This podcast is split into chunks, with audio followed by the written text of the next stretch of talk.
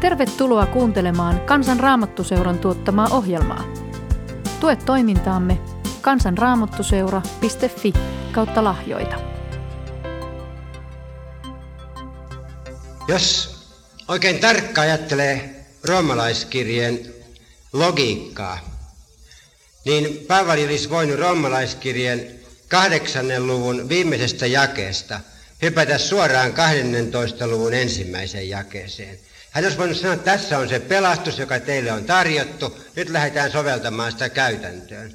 Ja se olisi ollut ihan oikein ja johdonmukaista, mutta Paavali halusi ottaa ne kolme lukua siinä välillä, jotta kysymys Israelista, juutalaisista erityisesti, ja sitten pakanoiden ja juutalaisten suhteesta tulisi selväksi. Ja Jumalan kaikki valtius tulisi siihen kuvaan mukaan, että se armo, joka me Jumalalta saataisiin, ei olisi semmoista, niin kuin teologit sanoo, halpaa armoa. Sillä ei todellinen armo ole koskaan halpaa, se on ilmasta.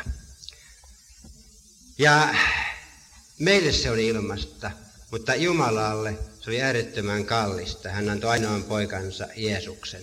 Toisin on se puhe kallista armosta ja halvasta armosta ei osu ihan paikalleen. Se pitäisi sanoa, että se on mahdottoman kaikki vaativa arvokas armo ja sitten ilmainen armo. Mutta se ei ole halpaa, eikä mitään sitä mahdottoman ja halvan väliltäkään.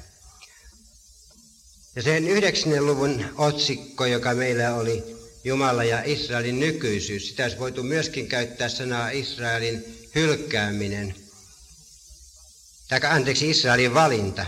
Ja tämä kymmenes luku, jota me nyt tullaan käsittelemään, siitä voitaisiin käyttää sanaa ei ainoastaan Jumala ja Israelin nykyisyys, vaan voitaisiin myöskin käyttää sanaa Israelin hylkääminen. Ja sitten yhdestoista luku, sitä voitaisiin käyttää otsikkoa ei vain Jumala ja Israelin tulevaisuus, vaan Israelin uudelleen valinta tai armoihin otto, sillä se aika on vielä tulossa, silloin Israel palautetaan Jumalan yhteyteen. Se jakso alkaa, se toinen jakso, yhdeksännen luvun kolmannesta kymmenestä jakeesta. Se on Paavalin johtopäätös niistä vaikeista jakeista, joita me käsiteltiin viime tunnilla. Ja tässä Paavalin yleinen kysymys, mitä me siis sanomme? Ja sitten se vastaus tulee, että pakanat, jotka eivät tavoitelleet vanhurskautta, ovat saavuttaneet vanhurskauden, mutta sen vanhurskauden, joka tulee uskosta.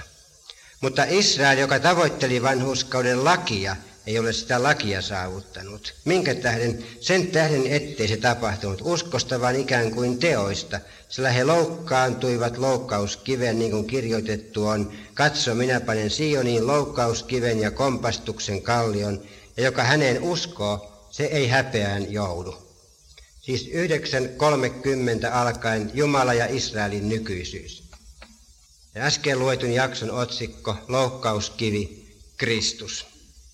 Tässä Paavali ottaa sen näkökulman esille, joka hän on ollut aikaisemmin esillä. Kolmannessa ja neljännessä luvussa vanhurskauttamisen yhteydessä, siis pelastuksen yhteydessä. Me emme pelastu laista, me pelastumme armosta. Ja armo on ainoa tie Jumalan yhteyteen, ja se saadaan Jeesuksessa. Sitten seitsemännessä ja kahdeksannessa luvussa hän otti ne samat kysymykset esiin, laki ja armo ja laki ja henki vastakohtina kysymyksessä suhteessa pyhitykseen. Siis toisin sanoen me emme pyhity sillä, että me yritämme. Kukaan ei tule yrittämällä Jumalalle kelpaavaksi uskovaisenakaan, vaan sekin on armoa. Ja nyt hän ottaa saman kysymyksen laista ja armosta esiin Israelin ja Jumalan kaikkivaltiuden näkökulmasta katsottuna. Laki on sen takia pelastustienä kesken katkeava. Jumala ei koskaan voi lakia hyväksyä, koska se ottaa Jumalan kaikkivaltiudelta pohjan pois. Silloin ihminen ansaitsee sen itse, ja se ei enää olekaan Jumalan teko. Ja sen tähden Israelin tie meni tukkoon. Israel, joka tavoitteli vanhurskauden lakia, ei ole sitä lakia saavuttanut. Ja pakanat saivat sen vastaanottamalla uskosta. Israel loukkaantui Jeesukseen. He hyväksyivät Jeesuksen ihmisyyden, mutta ei hänen jumaluuttaan. Sitten kymmenen luvun alussa Paavali osoittaa sen, että Kristus on lain loppu. Veljet, minä toivon sydämestäni ja rukoilen Jumalaa heidän edestään, että he pelastuisivat. Sillä minä todistan heistä, siis Paavali puhuu juutalaisista, että heillä on kiivaus Jumalan puolesta, mutta ei taidon mukaan. Sillä kun he eivät tunne Jumalan vanhurskautta, vaan koettavat pystyttää omaa vanhurskauttaan, eivät he ole alistuneet Jumalan vanhurskauden alle. Sillä Kristus on lain loppu vanhurskaudeksi jokaiselle, joka uskoo. Juutalaiset yrittävät pystyttää omaa vanhurskauttaan. Te muistatte sen kaivon, jonka mä piisin roomalaiskirjeen seitsemän luvun pohjalla, roomalaiskirjeen seitsemän luvun kohdalla, jossa oli ne askeleet sinne alas, kuinka ihmistä riisutaan sen omista luuloista, kunnes se päätyy siihen pohjaan. Se ei enää voi olla tiedostamatta syntiään, se ei enää jaksa taistella, Jumala ei kelpaa tinkimiskaveriksikaan sille, taikka sehän ei kelpaa Jumalalle pikemminkin. Sitten ihminen menee siihen masennukseen ja loppujen lopuksi se hyväksyy sen syntisyytensä ja siitä aukeaa se toivon näköala. Ihminen voi rentoutua siellä pohjalla, koska hän tajuaa, että armo riittää sinne. Se on Jeesuksen suunta. Hän tuli tänne meidän tasollemme. Juutalaisten suunta oli päinvastainen. Ne pani tikkaat pystyyn siinä kaivon reunaa vasten. Se ei ulottunutkaan sinne Jumalan tasolle, ja ne yrittää kiivetä niitä tikkaita pitkin korkeammalle ja korkeammalle. Ja Jumala joutuu niitä pudottelemaan sieltä omien yritysten tikapuilta, ja se sattuu. Se, että he koettivat pystyttää omaa vanhurskauttaan, eivätkä ottaneet lahjaksi vastaan sitä vanhurskautta, jonka Jumala tarjosi, niin se oli se heidän syntinsä. He halusivat antaa kaikkensa Jumalalle. Mutta Paavali sanoo jakeessa kaksi, ei taidon mukaan. Maailmassa on valtavan paljon semmoisia ihmisiä, joilla on hyvin juutalainen sydän tässä asiassa. Ne ajattelee, että kun on vaan tosissaan, niin kyllä Jumala hyväksyy. Että jos oikein vakavasti uskoo, ja ne voi kysyä, että, että jos pakanat oikein tosissaan uskoo siihen, mitä ne uskoo, niin eikö Jumala niitä hyväksy? Ja tämmöisiä kysymyksiä tulee usein vastaan, ja se osoittaa, että ihmisellä on semmoinen mielikuva, että jos vaan on tosissaan, niin Jumalalle kelpaa. Mutta maailmassa ei ole ollut ihmistä, joka olisi ollut vielä niin tosissaan, että sillä tosissaan olemisellaan olisi taivaaseen päässyt. Paavali puhui juutalaisista ja erityisesti varmaan fariseuksista, koska ne oli hänen oma lähtökohtansa, että heillä on kiivaus Jumalan puolesta, siis into, se kreikkalainen sana on into. Ja ne pestivät kaikkensa likoon, mutta ei taidon mukaan. Ja sen takia he eivät tunteneet Jumalan vanhurskautta. Ja Paavalin sana niille juutalaisille ja kaikille muillekin on se, että kun lakkaa yrittämästä ja ottaa vastaan, niin saa sen, mitä yrittämällä ei saanut. Pelastus on niin kuin hukkuvaa ihmistä pelastaisi. Ja silloin kun hengen pelastaja tulee hukkuvan kohdalle, niin se hukkuva usein tarttuu koulistuksenomaisesti siihen pelastajansa ja rupeaa auttamaan sitä siinä hommassa. Ja silloin ensimmäinen asia, mitä hengenpelastajalle opetat, että se pitää kolkata tainoksiin se pelastettava. Se on paljon helpompi pelastaa, kun se yrittää auttaa siinä. Ja Jumala haluaa tiputtaa meitä samalla tavalla, koska Jumala ei tykkää siitä, että me koetetaan auttaa sitä siinä pelastustyössä. Eikä Jumala tarvitse meidän neuvojakaan. Joku on sanonut, että se ainoa syy, minkä takia Aatami luotiin ensiksi ja Eeva sitten, oli se, että Jumala tahtonut neuvoja, kun se loi miehen. Meillä on hyvin kova halu auttaa Jumalaa neuvoilla ja, ja yrityksillä ja lain täyttämisellä ja kaikella semmoisella. Ja Jumala sanoo, että kyllä mä tämän homman osaan. Että ole rauhassa ja rentoudu ja ole pelastettava. Anteeksi niin muuten naiset tästä mun kielenkäytöstä. Ette te ole se huonompi kuin miehetkään, me ollaan kaikki yhtä syntisiä. Sitten jakeesta viisi eteenpäin Paavali ottaa Mooseksen selittämään armoa. Tämä on minusta kauhean hieno näkökohta, että Paavali ottaa Mooseksen armonopettajaksi eikä lain. Kirjoittaahan Mooses siitä vanhurskaudesta, joka laista tulee, että ihminen, joka sen täyttää, on siitä elävä.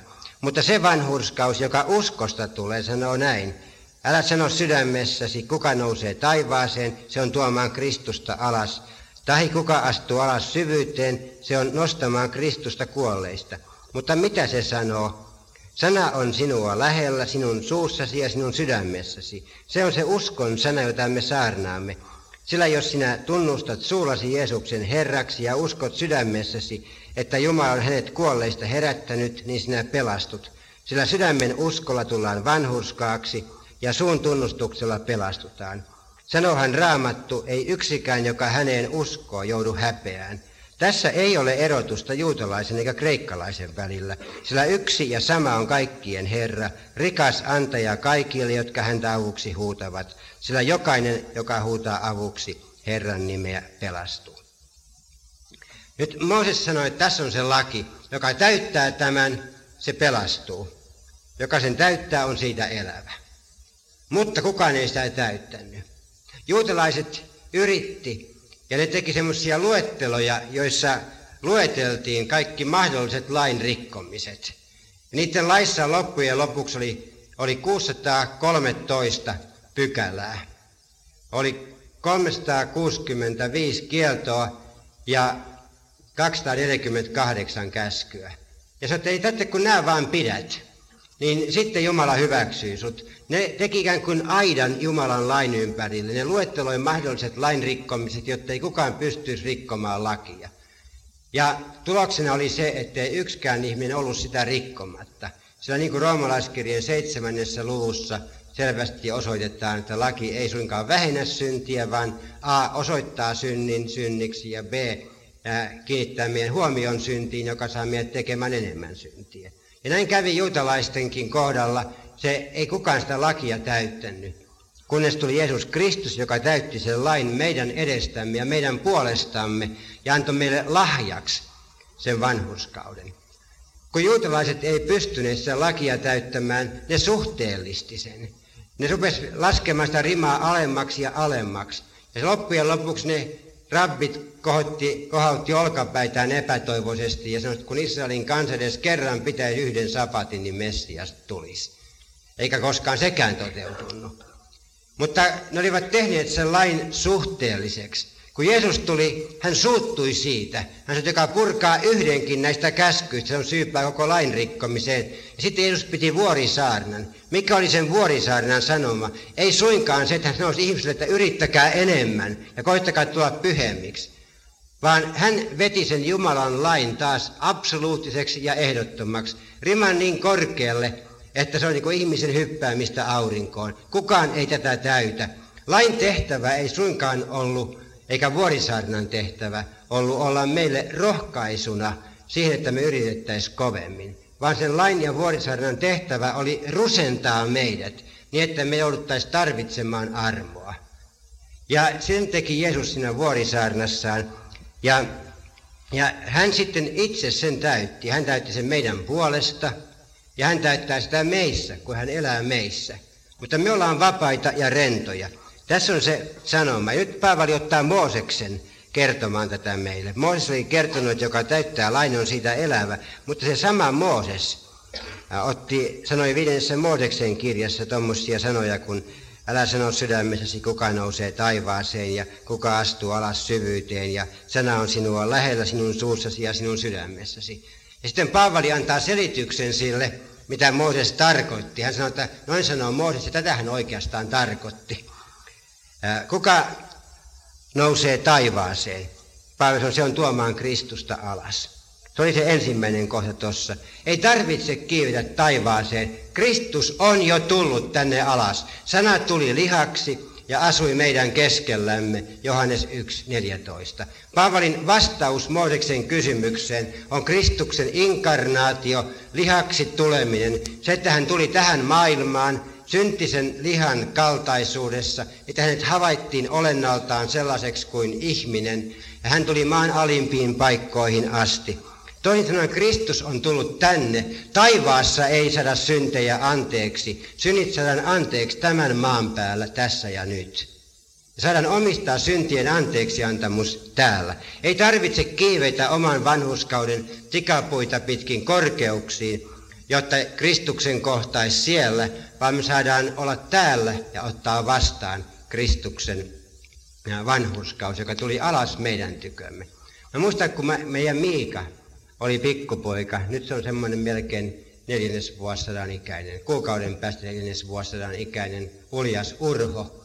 Mutta silloin kun se oli kaksivuotias, me muutettiin asumaan Pakilaan ja Miika päästi ulos ja sitten se tuli niin vanhaksi ja viisaaksi, että sillä saattoi opettaa meidän osoitteen. Ja sitten me opetettiin sanomaan, että sen osoite on Halkosuontia viisi A neljä. Ja se oli niin ylpeä, että se meni seuraavana päivänä pihalle ja kertoi kaikille kavereille, että meidän osoite on Halkosuontia viisi A neljä. Sitten tuli se ilta ja piti rukoilla iltarukous ja Miika vielä oli niin tohkeissaan siitä, että se tiesi osoitteensa, että se kysyi, että mikä se on Jumalan osoite, kun me rukoiltiin. Ja mä mietin, että miten mä sille kaverille vastaan, ja ei se ymmärtänyt mun vastaustani ollenkaan, mutta mä kerron sille, että Jumalalla on kaksi osoitetta. Että Jumala asuu niin korkeassa talossa, että yläkerran osoite on erilainen kuin alakerran osoite. Ja mä kerron sille Jesajas kirjaan viidennenkymmenennenseitsemännen luvun viidennestätoista jakeesta, missä Jumala sanoo, että minä asun korkeudessa ja pyhyydessä, se oli se yläkerran osoite. Ja sitten se alakerran osoite, ja niiden tykönä, joilla on särjetty ja nöyrä henki. Ja jatkin sitä jälkeenpäin, niin mä ajattelin, että siellä yläkerrassa, niin siinä on se lain ovi siihen Jumalan asuntoon. Ja se, joka ne täyttää, on niistä elävä. Ja siellä on Mooses ulosheittäjänä, ja ovella kuulustellaan kymmentä käskyä ja vuorisaarnaa. Ja joka ei niitä, ei se kysytä vain sitä, että osataanko ne, vai että pidetäänkö ne. Ja sitten kun me reputetaan siinä tentissä, niin se Mooses heittää meidät ulos. Ja sitten me pudotaan sen alakerran oven eteen, ja se on se armon ovi. Ja siinä on Jeesus sisäänheittäjänä. Hän, joka sanoo sitä, joka minun tyköni tulee, minä en heitä ulos. Ja siinä ei kysytä enää käskyjä eikä niiden pitämisiä, vaan sitä pääsee sisälle sen takia, että Jeesus on täyttänyt lain meidän puolestamme. Ei tarvitse kiivetä ylös taivaaseen tuomaan Jeesusta alas, vaan Jeesus on tässä meidän tasollamme. Siinä, missä me ollaan menty rikki, kun me ollaan pudottu sieltä lainovelta sinne armon oven eteen. Ja sinne saa tulla kuka tahansa, niin syntinen ja kurja kuin on. Siinä on tämä sanoma, minkä Paavali meille kertoo. Sitten toinen kysymys, seitsemäs jae. Kuka astuu alas syvyyteen, se on nostamaan Kristusta kuolleista. Siinä on nyt ei kysymyksessä enää lentäminen, vaan sukeltaminen sinne syvyyteen. Ja Paavali viittaa tässä siihen, että Jeesus kuoli ristillä ja hänet pantiin hautaan. Ja nyt Jeesus, Paavalin vastaus tähän on se, että Jeesus on noussut kuolleista. Se ei löydy se anteeksantamus sieltä haudasta, sillä Jeesus elää. Eikä edes pelkästään Jeesuksen rististä, vaan Jeesuksen risti ja ylösnousemus, ne kuuluvat yhteen. Jos ei Jeesus olisi noussut kuolleista, me ei pystyttäisi ikinä varmuudella sanomaan, oliko Jeesuksen ristin kuolema sovituskuolema vai marttyyrikuolema. Ylösnousemus toi siihen vastauksen, ja me tiedetään, että se oli sovituskuolema, ja meidät on sovitettu täysin, ja meidät on vanhurskautettu hänen kuolleista nousemisensa kautta. Ylösnousemus kuuluu siihen pakettiin. Roomalaiskirja neljä kaksikymmentäviisi, Paavali sanoo sen. Toisin sanoen ei tarvitse mennä syvälle maan sisälle hautaan, ei tarvitse mennä kaiken maailman ajatussysteemeihin ja mietiskelyihin, jotka kaivautuu syvälle ihmisen sisimpään. Pelastus tulee sinne, missä me ollaan. Mitä sana sanoo? Jae kahdeksan. Sana on sinua lähellä, sinun suussasi ja sinun sydämessäsi. Se on se uskon sana, jota me saarnaamme. Anteeksiantamuksen sana, armon sana, pelastuksen sana tulee siihen elämäntilanteeseen, missä me eletään. Ei tarvitse mennä minnekään, ei ylös eikä alas eikä sivulle. Oikeastaan ei tarvitse mennä edes kirkkoon pelastuakseen. Uusi testamentti ei tunne oikeastaan ketään, joka tuli uskoon kirkossa tai Jumalan palveluksessa. Sanoma vietiin sinne, missä ihminen eli. Ja me jotenkin, me nykyiset, myöhempien aikojen pyhät, ollaan muutettu se systeemi. Ikään kuin Jeesus olisi sanonut pakanoille, tulkaa ja kuulkaa, eikä kristittyille menkää ja julistakaa. Mutta ihmisillä on oikeus tulla uskoa siellä, missä ne elää, tiskipöydän tai sorvipenkin tai kirjoituspöydän ääressä. Ja, ja heillä on oikeus odottaa, että Jumalan lapset vie Kristuksen rakkauden sinne. Sana on sinua lähellä, se on sinun suussasi ja sinun sydämessä. Se on se uskon sana, jota me saarnaamme. Me saadaan todella antaa ihmiselle pelastuksen mahdollisuus tässä ja nyt. Ratikassa ja bussissa ja kadulla ja baarissa ja, ja kotiovilla ja radio kuunnellessa ja telkkaria katsottaessa. Ja siinä on se käsky, joka on meille annettu. Sitten Paavali tuo sellaisen hienon näkökulman tähän kuvaan mukaan, jakeessa yhdeksän ja kymmenen. Sillä jos sinä tunnustat suullasi Jeesuksen Herraksi ja uskot sydämessäsi, että Jumala on hänet kuolleista herättänyt, niin sinä pelastut. Sillä sydämen uskolla tullaan vanhurskaaksi ja suun tunnustuksella pelastutaan. Ja ensimmäinen kysymys tässä, että peruuks Paavali nyt sen, mitä se puhuu aikaisemmin uskosta vanhurskauttamisesta. Kun mä en sanottiin, että vanha testamentti ja kaikki lakihenkisyys, niille pelastus on aina usko plus jotakin. Usko plus parannuksen teko ja hyvä elämä ja lain täyttäminen. Ja me sanottiin, että Paavalille pelastus on usko plus ei mitään. Ja nyt Paavali puhuu ikään kuin hän sanoisikin, että pelastus on usko plus suun tunnustus. Onko kysymyksessä uskosta vanhurskauttaminen tai todistamisesta vanhurskauttaminen? Uskon tunnustamisesta vanhurskauttaminen. Ei Paavali sitä tässä sano. No mitä hän sitten sanoo? Hän sanoo yksinkertaisesti sen vain, että sydämen kyllyydestä suu puhuu. Kun ihminen turvautuu Jeesukseen, niin se tulee sen suusta ulos. Että ei pelastus ole mitään semmoista, mikä menee yhdestä korvasta sisään ja toisesta ulos, vaan se menee molemmista sisään ja suusta ulos. Ja, ja siinä on se yksinkertainen sanoma, se tunnustus on sydämen uskon ulkonainen ilmaiseminen. Ja ihmisen sydän ja suu pitää yhtä. Ja siinä, siinä tunnustuksella ihminen saa yhteyden muuhun Jumalan seurakuntaan. Toiset tietää, että sä uskot sydämessäsi, kun sä sitä kerrot. Ja sillä tavalla sä pääset kokemaan uskon yhteyttä koko Jumalan perheväen kanssa ja sitä rikkautta, jonka Jumala antaa sulle. Ei tarvitse kuulla Jeesuksen salaiseen palveluun. Sä saat olla, olla ihan julkisesti Jeesuksen armeijassa hyväksyttynä ja rakastettuna osana Jumalan seurakuntaa. Mikä sitten pitää tunnustaa, kun Paavali tässä puhuu, jos sinä tunnustat suullasi Jeesuksen Herraksi? Sanalla Herra on Raamatussa ja noin alkukielissä yleensäkin neljä pääasiallista merkitystä. Yksi on se sama kuin meilläkin, kun puhutaan, että Herra Nyman esimerkiksi. Se on titteli, jota käytetään, kun kutsutaan jotakin miespuolista ihmistä noin kohteliaalla nimellä. Englantilaiset sanoisivat sir, ja kun ne puhuu toinen toisille. Ja kreikankielinen sana kyrios tarkoitti just tätäkin.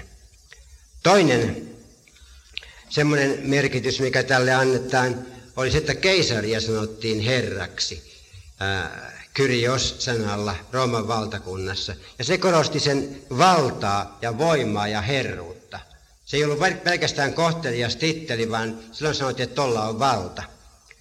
Sitten kyrios-herra-sanaa käytettiin kreikkalaisista epäjumalistakin. Niitä kutsuttiin herroiksi. Paavalikin jossakin korintolaiskirjeessä, kun hän niistä puhuu, että niitä on paljon semmoisia jumalia ja herroja.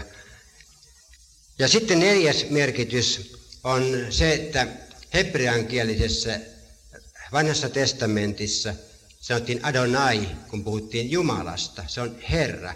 Ja kreikkalaisessa käännöksessä Septuagintassa, jossa vanha testamentti käännettiin kreikaksi, samoin kuin koko Uudessa testamentissa, sanotaan Jumalaa herraksi.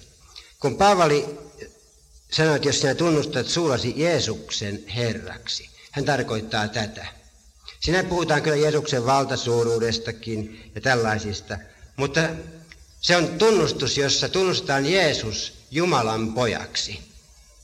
Ja Jeesus on Jumala. Sitä tämä Herra tässä tarkoittaa. Ja kun joku tuli uskoon, olipa juutalainen tai kreikkalainen, sen ensimmäinen uskon tunnustus, jonka perusteella se kastettiin alkuseurakunnassa, oli lyhyt ja ytimekäs. Jeesus on Herra. Siinä sanottiin irti kaikista muista herroista, ja silloin tuli Jeesus auktoriteetiksi. Jeesus on Jumala.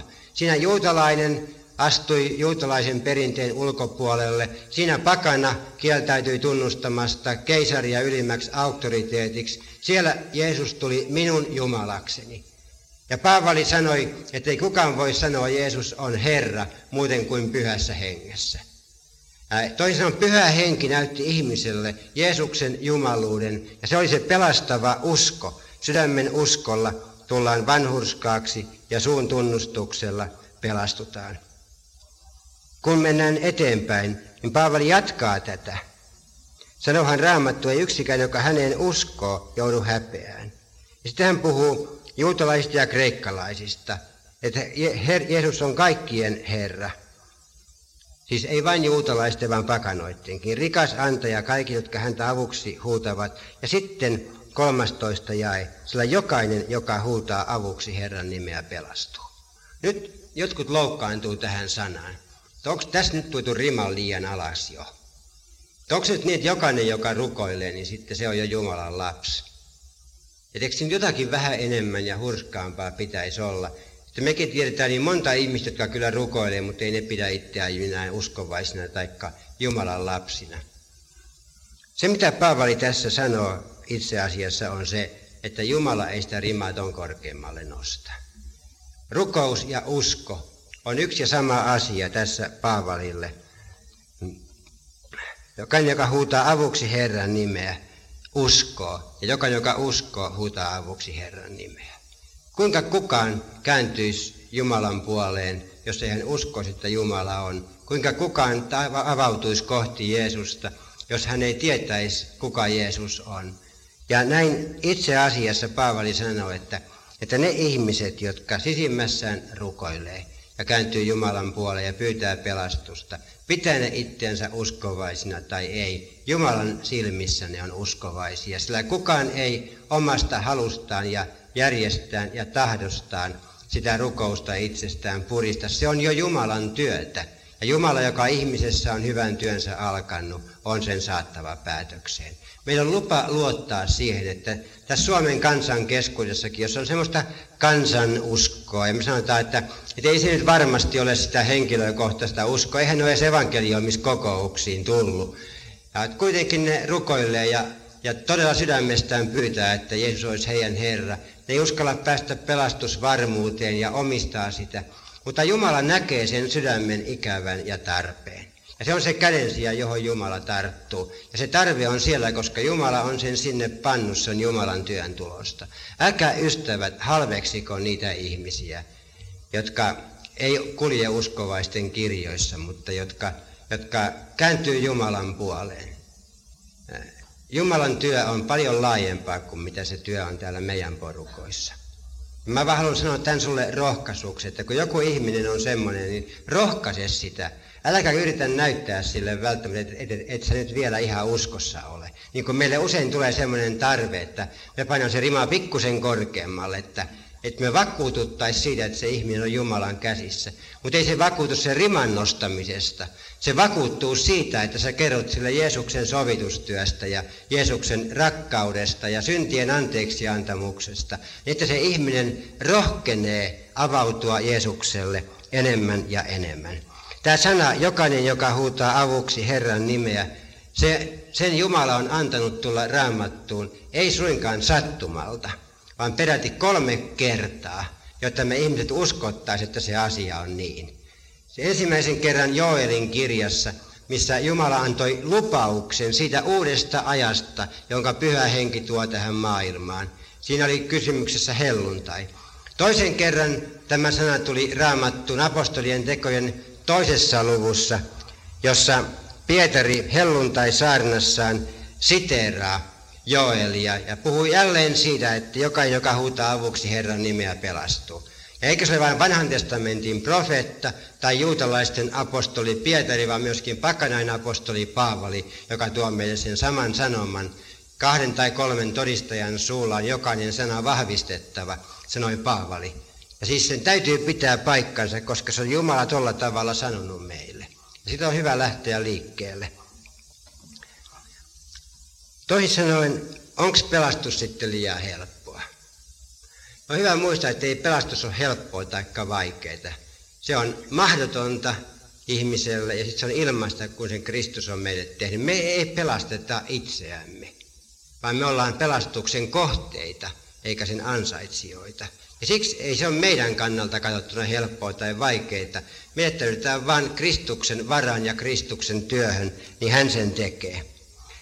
Mutta sitten tulee sellainen kysymys mieleen, että miten sitten kun joku rukoilee niin kuin pilkallaan, että sä kerrot sillä semmoista pienestä Jumalan voi kohdataan vihkosesta, kuinka ihmisen pitää ottaa vastaan Jeesus ja se ihminen, jolla sä puhut, haluaa päästä susta eroon ja sä tulet semmoiseen rukoukseen siinä vihkosessa ja se ihminen höpöttää sen läpi, että se pääsisi susta eroon. No päätekö tämä ihminen sitten taivaaseen?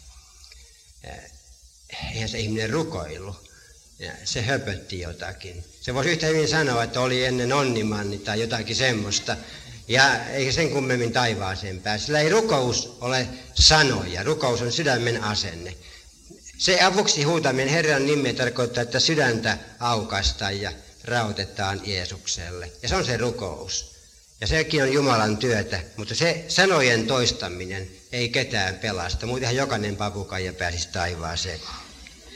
En tiedä muuten vaikka pääsisi. Mutta jos maailmassa on yksi ihminen, joka on, on todella huutanut avuksi Herran nimeä ja se löytää itsensä helvetistä, niin silloin oikeus syyttää Jumalaa valehtelemisesta. Ja mä en usko, että siellä on ketään semmoista. Sitten neljästoista, viidestoista, kuudestoista ja seitsemästoista jae. Mutta kuinka he huutavat avuksensa sitä, johon eivät usko? Ja kuinka he voivat uskoa siihen, josta eivät ole kuulleet? Ja kuinka he voivat kuulla, ellei ole julistajaa? Ja kuinka kukaan voi julistaa, ellei ketään lähetetä, niin kuin kirjoitettu on? Kuinka suloiset ovat niiden jalat, jotka hyvää sanomaa julistavat? Mutta kaikki eivät ole olleet kuuliaisia evankeliumille, sillä Esaias sanoo, Herra, kuka uskoo meidän saarnamme? Usko tulee siis kuulemisesta, mutta kuuleminen Kristuksen sanan kautta. Siinä Paavali esittää semmoisen ketjun, että kaikki ihmiset ei voi huutaa avukseen Jeesuksen nimeä. Kuinka he huutaisivat avuksi, jos ne eivät usko? Miksi ne ei usko? Kuinka he voisivat uskoa siihen, jos ne eivät ole kuulleet? Maailmassa on satoja miljoonia ihmisiä, jotka eivät ole koskaan kuulleet Jeesuksen nimeä. Kuinka he voisivat kuulla tai uskoa, jos he eivät ole kuulleet? Ja kuinka he voivat kuulla, ellei ole julistajaa? Ja kuinka, kuinka kukaan voi julistaa, ellei ketään lähetetä. Siinä on se Paavalin semmoinen ajatusketju.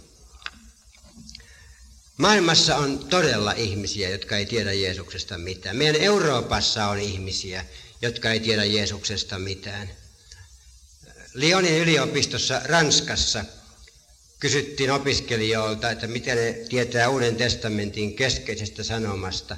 Niin seitsemänkymmentäkuusi prosenttia niistä ei tiennyt yhtään mitään, mikä Uuden testamentin sanomat. Puhuuko se Jeesuksesta tai mikkihiirestä? Euroopassa on noin seitsemänsataa miljoonaa asukasta ja on arvioitu, että noin seitsemänsataa miljoonaa, anteeksi, neljäsataa miljoonaa niistä ei ole koskaan avannut Raamattua elämässään. Me eletään pakana maailmassa, kun me eletään Euroopassa. Ja mä törmään siihen uudestaan ja uudestaan, kun me yritetään tehdä evankelioimistyötä ympäri Eurooppaa. Ihmiset ei tiedä, he eivät ole kuulleet. Kukaan ei ole ikinä kolkuttanut heidän oveensa päästäkseen kertomaan heille Jeesuksesta. Kukaan ei ole puhunut heille työpaikalla tai yliopistossa tai bussissa tai missään muuallakaan. Ja jos, niin kuin esimerkiksi Ranskassa, joku käy koulunsa, niin siellä ei ole uskonnonopetusta, ei minkään sortista. Ja on mahdollista elää sillä tavalla, että ei mitään tietä Jeesuksesta, vaan olla niin kuin se entinen täti, jonka lapsen kanssa yksi työntekijä puhuu kadulla ja, ja puhuu sen lapselle Jeesuksen kuolemasta ja se lapsi ei ollut ikinä kuullutkaan Jeesuksesta. Ja se työntekijä meni kotiin ja puhui sen äidin kanssa ja kysyin, että miksi et ole kertonut tyttärelle, että Jeesus on kuollut, niin se äiti sanoi, että ei hänkään tiennyt ja hän on lukenut sanomalehtiä viime päivinä. Ja, että, mutta tämä on tosi tilanne. Jopa Paavi kehitti sellaisen ilmaisun tässä joku aika sitten, että pitäisi Eurooppaa niin kuin lähteä jälleen evankelioimaan. Mä en pidä sanasta jälleen evankelioiminen sen takia, että evankeliumi on hyvä uutinen ja jos se, ja se jälleen evankeliuminen merkitsee, että eihän se ole enää mikään uutinen, jos se on jo kerran kerrottu. Mutta me eletään Euroopassa, jossa eletään suoranaisesti pakanuudessa. No ihmiset on, voi olla kirkon jäseniä, ne on kastettu lapsena, mutta jo viime vuosisadalla Søren Kierkegaard, tanskalainen luterilainen teologi, kutsui meitä kastetuiksi pakanoiksi. Et se on sitä kastettua pakanuutta täällä, jossa on jonkinlainen muoto, mutta ihmiset ei koskaan ole pysähtynytkään ajattelemaan sitä, että Jeesus Kristus olisi totta. Ja heille täytyy sitä kertoa, mistä he muuten sen saisi tietää. Kuinka he huutavat avuksensa sitä, johon eivät usko. Ja kuinka he voivat uskoa siihen, josta eivät ole kuulleet. Ja kuinka he voivat kuulla, ellei ole julistajaa. Mä olen iloinnut siitä, kun mä näen suomalaisia nuoria ihmisiä, on vuosi vuodelta enemmän semmoisia, jotka näkee Euroopan lähetyskenttänä. Sen Rooman, josta Paavali puhuu, ja, ja Ranskan ja Espanjan ja Saksan ja Hollannin ja Englannin ja kaikki ne muut pakanamaat siellä. Ja että täällä on käynyt niitä ihmisiä, niin kuin se yksi Ritva yhtenä iltana, joka on menossa Saksaan. Ja Happosen Markku kävi täällä sen takia, että, että me voitaisiin olla mukana siinä Euroopan evankeliumistyössä, jota hän tekee. Tänne tulee lauantai-iltana Mursulan Jussi, ja ne Mursulat on lähdössä, jättänyt kaikki taakse, mikä niillä on täällä ollut, jotakin mahdollisuuksia. Jussi oli Jyväskylän yliopiston ylioppilaskunnan puheenjohtaja silloin, kun se tuli uskoon, ja sillä oli hieno tiedottajan rooli, ja se oli politiikassa mukana ja pärjäsi hyvin, ja se jätti sen kaiken, ja se on ollut Kansan Raamattuseuran tiedottajana, ja, ja nyt se on sitten lähdössä sinne Markun ja mun kanssa tekemään työtä, jotta me voitaisiin kertoa niille ihmisille, jotka ei ole koskaan kuulleet. Minusta on kunnioitettava ja hienoa, että Suomesta ihmisiä lähtee, eikä vain Eurooppaan, vaan Afrikkaan ja Aasiaan ja, ja minne tahansa, missä ihmiset ei ole kuulleet Jeesuksesta todellisena haasteena heille. Ja sitten kuinka kukaan voi julistaa, ellei ketään lähetetä. Tällä hetkellä yksi niitä maailman suurimpia esteitä siihen, ettei ole julistajaa, on se, ettei ole lähettäjiä. Me eletään semmoisessa sosialisoidussa kirkollisessa systeemissä, jossa me on totuttu ajattelemaan, että yhteiskuntahan sen hoitaa. Että niin kuin yhteiskunta hoitaa sosiaalipalvelut, kun me maksetaan verot, niin kirkko hoitaa julistushomman, kun me maksetaan verot.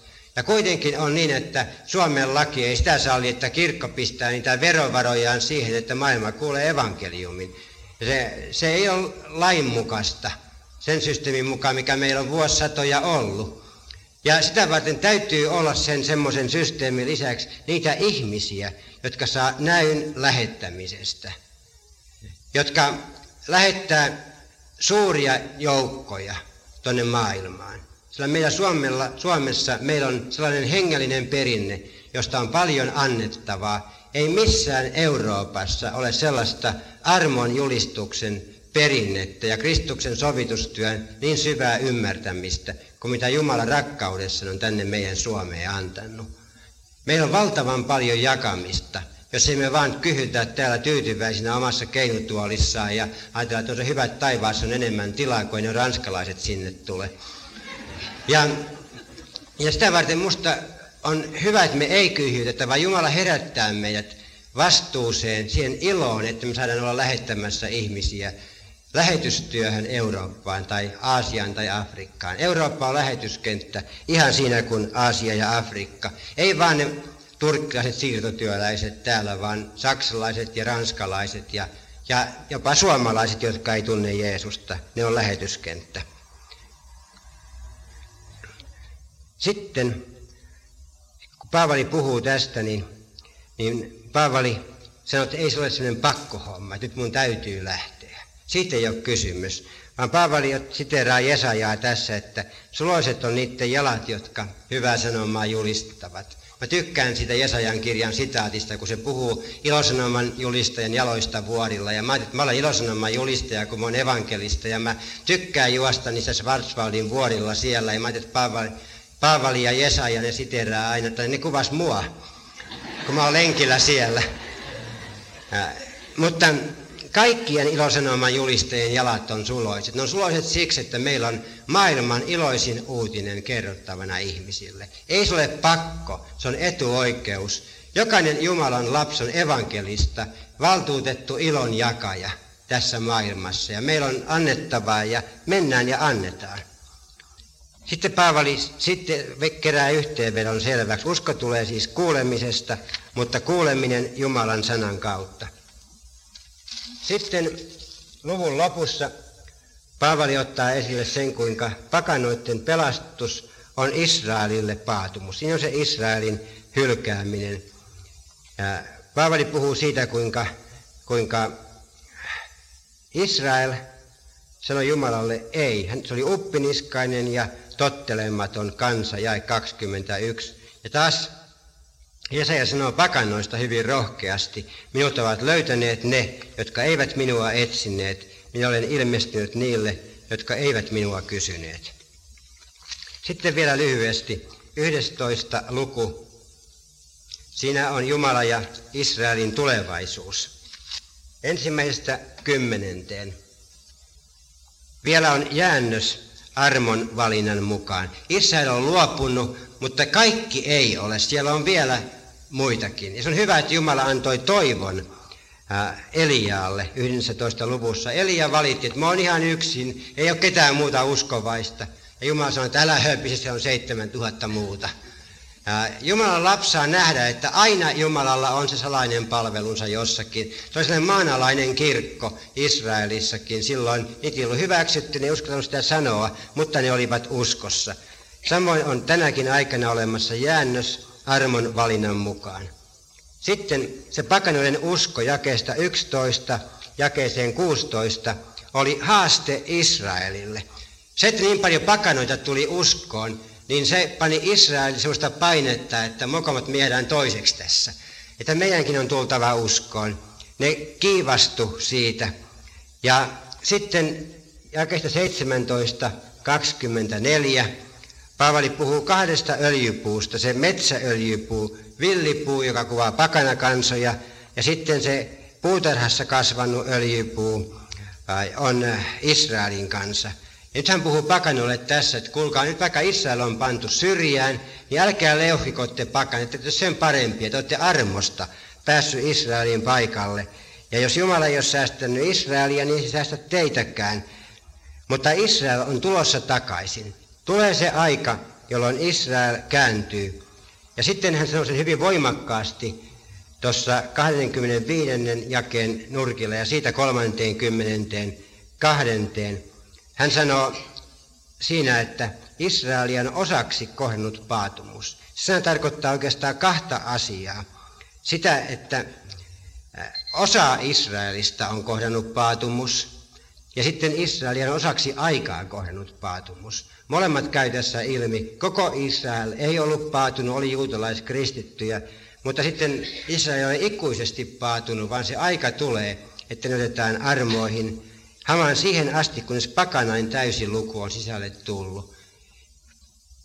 Ja sitten kaikki Israel on pelastuva, jae kaksikymmentäkuusi. Israelin kääntymisaika tulee. Kun Kristus tulee takaisin, he luovat katseensa häneen, jonka he ovat lävistäneet Sakarian kirjan ennustusten mukaisesti. Ja silloin Israel kääntyy uudelleen ja ottaa Jeesuksen vastaan Messiaaksi. Se aika tulee vielä. Ja silloin pakanat ja juutalaiset on taas yhtä. Ja sitten kun Paavali vetää johtopäätökset tästä, jakeesta kolmekymmentäkolme eteenpäin, hän sanoi, että tämä on Jumalan valtasuuruuden ilmausta. Oi sitä Jumalan rikkauden ja viisauden ja tiedon syvyyttä, kuinka tutkimattomat ovat hänen tuomionsa ja käsittämättömät hänen tiensä.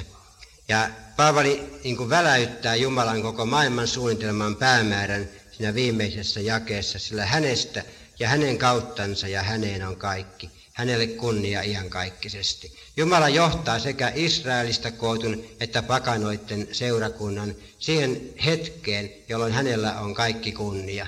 Ja toisin sanoen historian päämäärä ei ole epäselvä, vaan se on hyvin selvä.